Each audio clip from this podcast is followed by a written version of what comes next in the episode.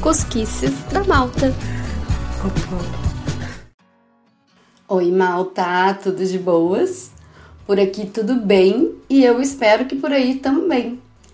Vamos falar de um assunto muito fofo hoje: bichinhos de estimação, pets, nossos amiguinhos de quatro patas ou mais ou menos, depende de qual vocês escolheram para chamar de seu.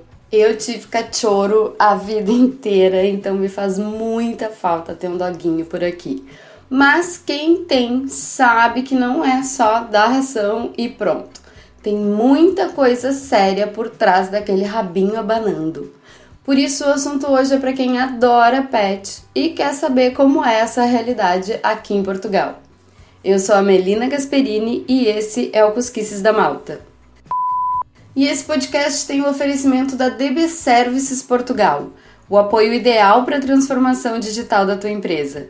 Para as empresas e não só, os profissionais de TI também têm aqui uma grande oportunidade de trabalhar na Europa, porque a DB Services facilita muito a vinda dos colaboradores que estão no Brasil. Então já sabem, né? Acessem dbservices.pt e acompanhem DB Services Portugal nas redes sociais para saber de tudo isso. Vou olhar agora.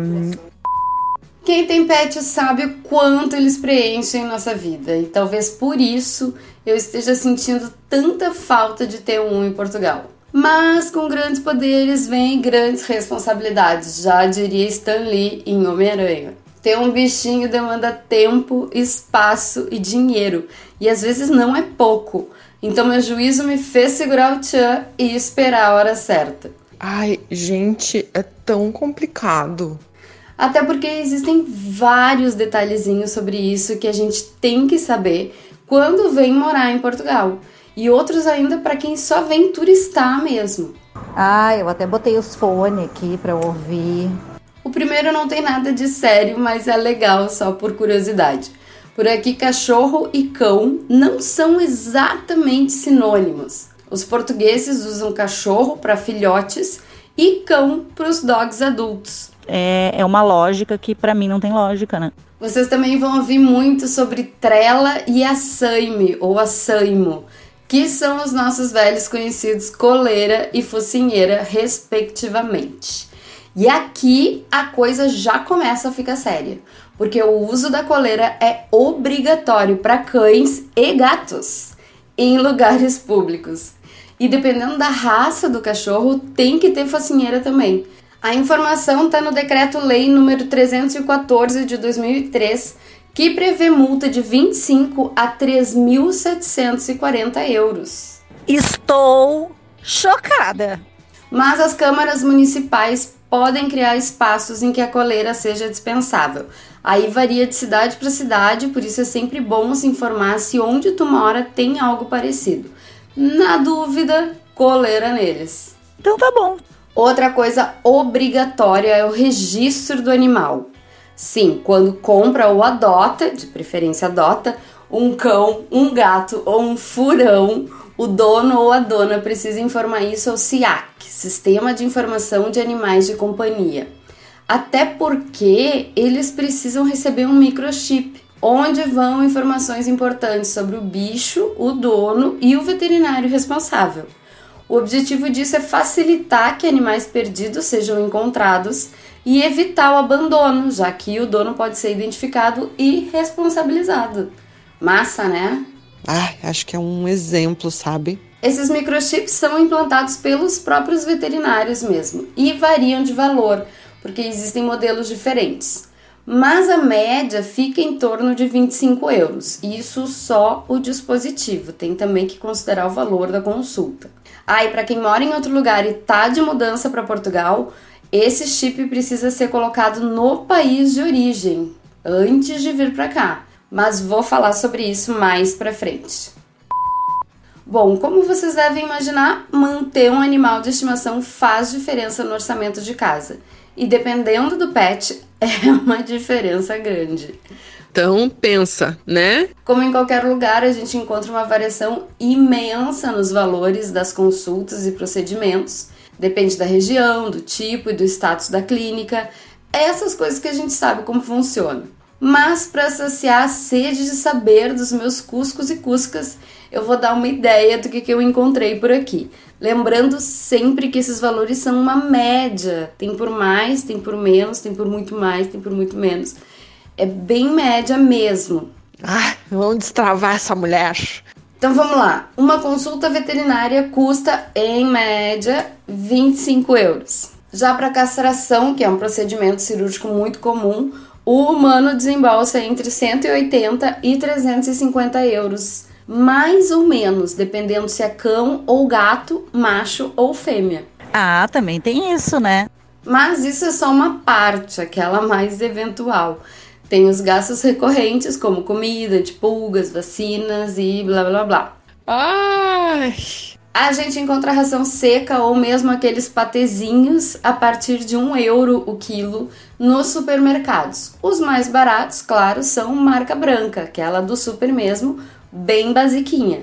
Qualquer coisinha a mais já faz a comida pular para 3, 4 até 8 euros o quilo ou mais. Então tem que levar em conta também o quanto tu mima o teu pet. Tem até hum, o furô vitoriano. Aí tem aquelas outras coisas do dia a dia, tipo saquinho para juntar caquinha, tapete higiênico, banho, tosa. Todas essas coisinhas já vão te tomar aí mais uns 20 ou 40 euros. Tem o antipulgas, que também é importante, uma marca bem boa, que tem duração de 3 meses, também gira em torno de 25 euros. E antipulgas tem que estar tá em dia, né? Ainda mais quando o pet mora dentro da casa com a gente. Porque é até uma questão de, de saúde. Mas calma que nem tudo é despesa e desespero. Como em diversos países, em Portugal tem planos de saúde ou seguro de saúde para os patudos também. Eles são diferentes entre si, mas muito semelhantes aos dos humanos. O plano de saúde oferece uma rede credenciada de clínicas e hospitais veterinários e cobre total ou parcialmente as despesas com consultas e procedimentos. Já o seguro-saúde reembolsa o dono em caso de tratamento de doenças e até morte do animal. Pelo amor de Deus! O plano de saúde costuma ser mais acessível e na maioria das vezes pode ser contratado na mesma operadora que a gente tem o nosso. No episódio sobre sistema de saúde eu até comentei que tinha um plano que incluía duas pessoas e um cachorro. O valor varia conforme o plano contratado e a quantidade de animais que tu tem. Mas dá para considerar aí entre 10 e 20 euros por mês, mais ou menos.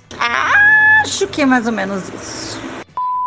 Reservei aqui um espacinho para uma curiosidade que deveria se estender para outros lugares. A legislação específica sobre cães perigosos ou potencialmente perigosos. Hã? Pois é, existe e é o Decreto-Lei número 315 de 2009. Nos perigosos entram cachorros que já feriram alguém com seriedade, que tenham ferido gravemente ou matado outro animal fora da casa do dono, ou seja, fora do seu território, digamos assim, ou ainda que o próprio dono ou alguma entidade competente declare que o bicho é tinhoso. Ai, ai, ai. Já os potencialmente perigosos são aqueles de raças conhecidas mais pela força do que pela violência em si. Quer dizer, associam muito a violência, mas a questão tá toda ligada na força, porque é justamente isso que pode causar grandes estragos. E aí tem uma listinha, eles estão falando especificamente do fila brasileiro, do dog argentino, do pitbull terrier, do rottweiler, do Staffordshire Terrier americano, Staffordshire Bull Terrier e Tosa Inu. Acho que é assim que se pronuncia, porque na verdade eu nunca tinha ouvido falar nesse dog. Ele é um cão chinês. Enfim, eu vou catar fotinho de todos eles para postar no Instagram para vocês. Ai, meu coração! O humano que quiser ter um dog desses tem que cumprir algumas regras bem rígidas, como submeter o animal a treinamento especializado. E não só o animal, o próprio humano precisa frequentar uma formação de detenção para cães perigosos e potencialmente perigosos, para saber como segurar o bicho, né? Acho que tem que ser. As duas coisas devem ter a chancela da Guarda Nacional Republicana e ou da Polícia de Segurança Pública. E tem mais: o proprietário do animal tem que ter registro criminal limpo e seguro de responsabilidade civil. Menores de 16 anos não podem conduzir esses animais em via pública, que devem estar com uma focinheira e uma coleira de no máximo um metro. Os animais, não os menores. Embora a gente saiba que, né, às vezes a ideia pode não ser tão ruim assim. Melina, Melina. Além disso, existe toda uma obrigatoriedade de telas e aviso na casa onde o dog mora para alertar vizinhos e transeuntes. Acho tudo isso muito justo, até porque a maioria dos ataques acontecem por negligência dos humanos, não é verdade? Exatamente. Como vocês devem imaginar, o descumprimento dessas regras pode gerar multa ou mesmo detenção. Se na prática isso acontece, encontrei algumas notícias mais antigas sobre condenações, mas não sei se a coisa é tão simples assim. Eu acho que se não rolar uma insistência ali da vítima ou da família, pode ficar por isso mesmo. Ah, que ódio.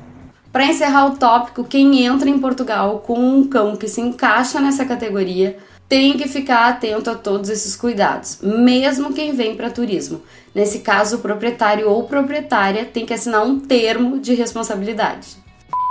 E a pergunta que não quer calar: qual é a burocracia para trazer um animal de estimação do Brasil para Portugal? E essa é mesmo a palavra certa: burocracia. Para terem uma ideia, o site Nacionalidade Portuguesa recomenda que todo o processo seja iniciado uns 5 meses antes da viagem. Ai, é uma função, pelo amor da Virgem. Tudo começa com a implantação do microchip ainda no Brasil. E cuidado, porque existem padrões específicos. O ISO 11784 e o ISO 11785. Tem que ser um desses o bichinho tem que tomar vacina antirrábica, mas depois de implantar o chip. Não me perguntem por quê. Aí depois de um mês tem que ver se a vacina fez efeito. E para isso, tomando uma amostra de sangue para São Paulo ou Pernambuco, os únicos lugares que têm laboratórios credenciados pela União Europeia. Tem que ter atestado de saúde do veterinário e certificado zoossanitário internacional um documento emitido pelo Vigiagro que fica nos aeroportos das capitais. Mas não dá para chegar no dia da viagem, tem que agendar com antecedência. Pelo amor de Deus, não é possível. Nesse meio tempo, vai trocando ideia com a companhia aérea sobre onde o bicho vai, se na cabine ou no porão, e corre atrás de uma caixa de transporte confortável. São 10 horas de viagem, galera. Se para nós é ruim, imagina para eles. Será que isso é possível? E por fim, tem que mandar um e-mail para o aeroporto de Lisboa ou Porto para dizer: tô chegando e não tô sozinho, com informações sobre o animal e o voo, porque aqui ele passa também por uma inspeção. Vale lembrar que para passear com o pet pela Europa, ele precisa ter passaporte europeu. pois é, tu não precisa, mas ele sim mas é bem mais simples do que fazer o nosso. Esse passaporte é feito direto nos veterinários. Eu sei que o Brasil também tem um passaporte para doguinhos. Eu só não consegui confirmar se ele já vale para cá ou se precisa fazer outro quando chegar aqui. Resumidamente é isso. De qualquer forma, como eu expliquei tudo muito por cima, eu vou deixar no Instagram o link para esse artigo da Nacionalidade Portuguesa que está bem explicadinho e outro para um vídeo da Amanda e do Claudinho do Vagas pelo Mundo, que passaram muito trabalho para trazer as filhotas caninas. Lembrem-se, aprendam com o perrengue dos outros. Ai, cachorrona. Ruf. E para acabar, vamos de pequenas curiosidades sobre animais de estimação em Portugal. O site do CIAP mantém atualizado o número de animais de companhia registrados. São quase 2 milhões e meio de cães, mais de 425 mil gatos e exatos 1.698 furões. Ai, que demais! Acho muito legal essas coisas. Um estudo da Growth for Knowledge mostrou que 54 dos lares portugueses têm um bichinho de estimação. E aí não fica só nos cachorros, gatos e furões, já entra passarinho, peixe, coelho, hamster e até porco anão. Apesar do país ser bem pet friendly, as pessoas não parecem ser vizinho friendly, já que é muito comum ver cocô de cachorro nas calçadas. Ai, que nojo! Primeiro achei que fosse na minha rua, azar total meu, Mas aos poucos eu fui descobrindo que acontece em várias partes. Tem quem junte, mas tem quem não junte também. E isso que tem multa de mais de 700 euros para quem não junta as cacas dos dogs. Mas essa eu acho que fica mais na teoria do que na prática. E não dá para pôr na conta dos cães de rua, porque a quantidade não bate. Falando neles, apesar de todo o cuidado do microchip que eu falei no início do programa, os canis e gatis municipais costumam estar tá bem abarrotados. É muito normal ver campanhas de adoção e castração para aliviar essa carga. Mas existe uma entidade que faz um trabalho mega bacana de resgate e recuperação desses animais abandonados. A ONG IRA, Intervenção e Resgate Animal, está sempre a postos para receber denúncias e chamados a qualquer hora em qualquer lugar do país. O site é nira, nira.pt e vale muito a pena saber mais sobre isso. Jesus Cristo, fiquei muito emocionada agora. E hoje foi dia de juntar os cuscos todos, portugueses e brasileiros. Para quem não sabe, no Brasil, ou pelo menos no Rio Grande do Sul, cachorro vira-lata é chamado de cusco. Olha que legal! Espero que tenham gostado de saber mais sobre pets em Portugal e que tenha ajudado quem está fazendo as malas. Isso é uma coisa que exige muita atenção para a viagem não se tornar um pesadelo.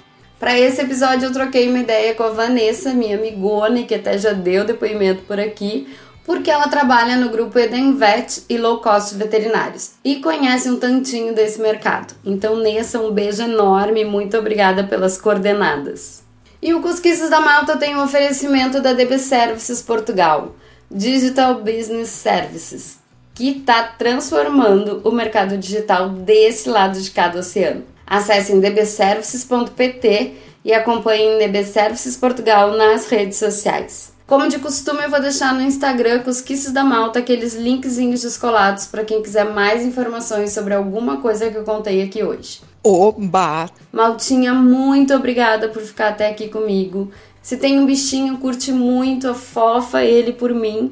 A menos que seja aquele hamster que tem rabo, tá? Daí não, que eu tenho medo. É muito viajante na maionese, né? Mas sério, aproveitem demais a companhia de seus pets, eles são maravilhosos. Um bom fim de semana, se cuidem e nos ouvimos na semana que vem. Beijo!